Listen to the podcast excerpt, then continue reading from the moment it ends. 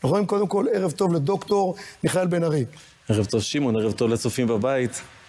אה, איתך אנחנו רוצים לדבר על הקשר שבין הערבים לתנועה הנאצית לבין סירובו של דני דיין, היושב ראש הנכנס ליד ושם, לתלות את התמונה של המופתי יחד עם היטלר. בוא תעשה לנו סדר. דני דיין צודק, כי דני דיין אומר, זה מסיט את העניין.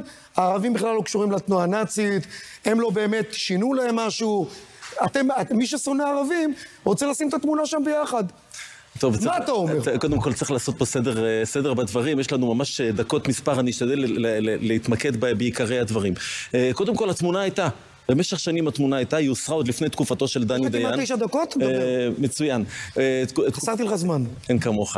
אז אה, דני דיין אומר, לא, אני לא אחזיר את התמונה של, המ- של המופתי. עכשיו צריך לומר, דני דיין נמצא בחברה טובה, בחברה טובה של מכחישים, במיוחד במיוחד בקרב ערביסטים, אשפיסטים למיניהם. אני תכף אזכיר חוקרת בשם וירג'יניה טילי, כמו חואן אל-ביאט האשפיסטית, שבעלה הוא ממקימי אש"ף. הם מכחישים כל מיני סוגים של הכחשות. הם טוענים קודם כל, חוסייני הוא עשה רק מידע, הוא לא קשור אה, אה, לכל התנועה הפלסטינית, הוא לא מייצג אף אחד, וגם הוא לא עשה שום דבר אתה זוכר משמעותי. מארגון נתניהו, שנתניהו לא אמר את זה, בדיוק. נתניהו בזמנו, נתניהו בזמנו אמר אמירה, אגב, אם אתם שואלים אותי, מאוד מאוד נכונה. זה לא שרק בגלל חוסייני הושמדו היהודים בשואה. הנאצים היו מספיק נאצים, הם לא היו צריכים שמישהו יגיד להם להרוג יהודים, אבל הם כן היו צריכים את האווירה הציבורית העולמית. וברגע שהם מקבלים רוח גבית מ-300 מיליון ערבים, בא...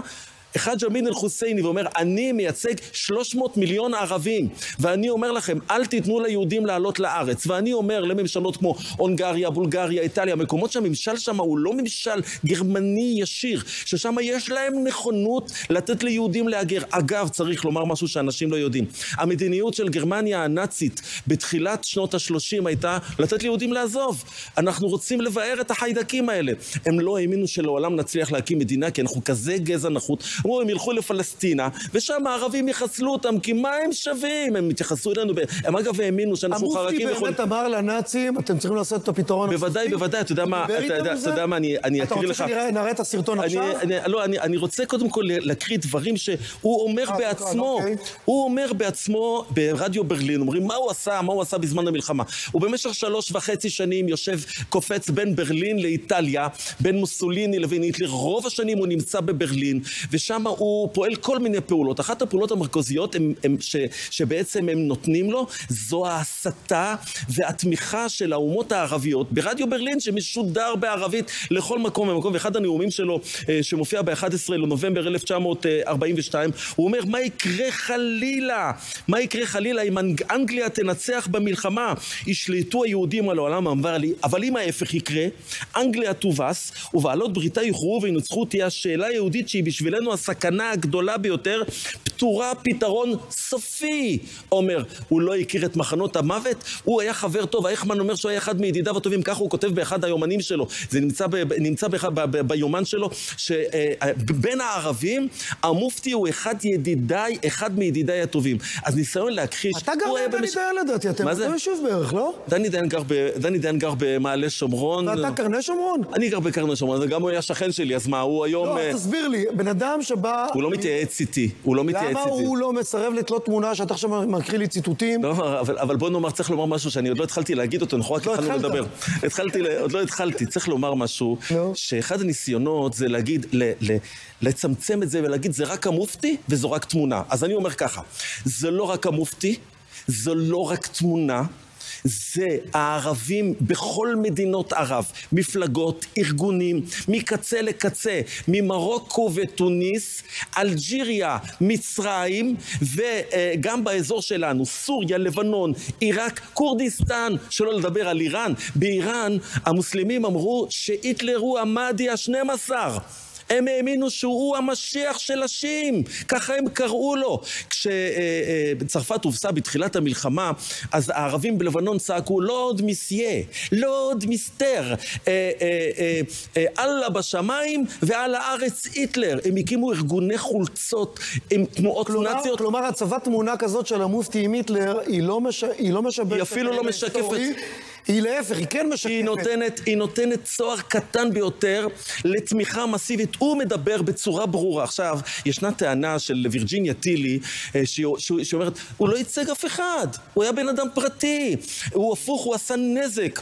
יש פרופסור בני מוריס, תאמין לי, הבחור, ברגע שהוא עבר מההיסטוריונים החדשים, עבר להיות פיקח, פשוט מתאגרף עליה על וירג'יניה, הוא אומר, הוא לא מייצג, הוא היה ראש המועצה המוסלמית העליונה, הוא היה ראש בתי הדין השרעיים, הוא היה ועד, ראש הוועד הערבי העליון לפני השואה ואחרי השואה.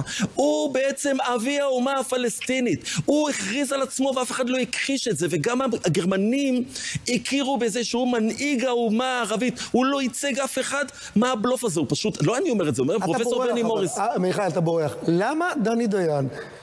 מסרב. אני רוצה לתת לך הצעה. רן ברץ כתב מאמר נפלא במקור ראשון בשבועות האחרונה, והוא אומר, זה שלפעמים הנאצים התנהגו בצורה נורמלית, זה לא אומר שצריך לפחד שאנשים נורמליים יתנהגו כמו הנאצים. ואי אפשר להגיד להם שזה הבנאליות של הרוח, של חננת, וכל הקשקושים האלה. הוא אומר, חברים, הם התנהגו כמו נאצים, נכון? לפעמים הם יכלו לעשות מעשים טובים, אז זה לא אומר שעכשיו כולנו צריכים להיזהר ולא להיות כמוהם. ויכול להיות, מיכאל, שלא רוצים לתת לנו פה נקודות מול האוכלוסייה הערבית. זהו בדיוק העניין. לא רוצים לתת לנו... זה הוויכוח. לכן מסתירים את זה. זה הוויכוח בין דיין לבין גוריון. כי אנחנו הנאצים. לגמרי. אנחנו הנאצים. בוא נאמר, זה, זה השלב הבא. זה השלב הבא. זה הנאציפיקציה של היהודים. זה, זה השלב הבא. אבל מה שאתה אומר עכשיו, זה היה ויכוח כשהביאו לפה את אייכמן, משה דיין, על, עלתה לו החלסטרה. הוא אומר, אתם בעצם גורמים לכך, אם אתם תעלו את כל הנושא עכשיו של השותפות של הערבים, אתם תעלו את כל הנושא הזה, זה יגרום לכך שאנחנו, כל החזון שלנו להסתדר עם הערבים, ירד לטמיון. כל ירד החלומות, לטמיון. כל החלומות שלנו. כל החלומות השווא האלה. אומרת לי העורכת, הערה נכונה, לא יודע אם... תגיד לי, כן. התמונה לא הייתה תלויה אף פעם או שהיא... התמונה, לא, לפי דעתי, אני, אני כילד זוכר, לא הייתה תלויה. אני כילד זוכר שהתמונה הייתה תלויה, אני זוכר אותה תמונה הופה, גדולה, רגע, אני רגע. זוכר אותה כתמונה כלומר, גדולה. הייתה תמונה אני והורידו. אני הדרכתי סיורים ביד ושם לפני 25-30 שנה, אה, קצת יותר אפילו, וואו. אה, הדרכתי סיורים, והתמונה של המופתי, אני הייתי עומד לידה, אמנם אז התערוכה הייתה בזמן הישן שלה. מי הוריד אותה? מי הוריד אותה? כשהחליפו את התערוכה, מיכאל, כן. אתה צריך לקבל פה שיעורי בית. כן. אתה הפעם הבאה שאתה תבוא לפה, אתה תספר לנו... טוב, תכתבו על זה מאמרים. לא, זה לא סתם. מתי התמונה חמקה לה? תראה, אפילו נירה שטיינדרמן מסתכלת על זה בסקרנות. אבל אני הייתי רוצה, אם יכולים להראות לנו, אם יכולים להראות לנו את התמונה של הימלר ושל, אה, ושל חוסייני נפגשים ביחד. וואי, תסתכלו, שימו, שימו, שימו לב לתמונה הזאת. כמסוס חתן על כלה. כמסוס חתן על כלה. איזה אושר, איזה חיוכים, איזה התלהבות. כמה חיבה יש בין הנאצי הזה, יימח שמו, מפקד פלוגות הסער, האס-אס. אגב, היום, היום בהר הבית, על עץ מצויר אס-אס. לפני, ש- לפני כמה חודשים פרסם עיתונאי ירדני בזעם, אומר על הפלסטינים, על הערבים שלנו, אומרים, למה אתם מעריצים את היטלר? למה אתם מעריצים את היטלר? היטלר גם שנא ערבים, אתם עושים נזק לעניין הפלסטיני, הוא אומר להם. והוא בעצם מדבר על כך, דבר, דברים מאוד מאוד... מיכאל, אנחנו חייבים לסיים, כי נירה, אתה לא... אני נירה. לא רוצה להסתבך איתה. אני, אני רק רוצה, ברשותך. אני רוצה משפט אחד. יש לי אה, אה, סדרת הרצאות שנמצאת ביוטיוב, שנקראת המסע אל האסלאם. לא חמש דקות, לא שבע דקות, 23 כבר הרצאות יש שם. תלמדו, כל תיכנסו. מצי שבת הוא מעלה את זה. דוקטור המסע אל. האסלאם, בן ארי, המסע אל האסלאם. תראו את זה, מומלץ לכם. תודה רבה לך. תודה רבה לך.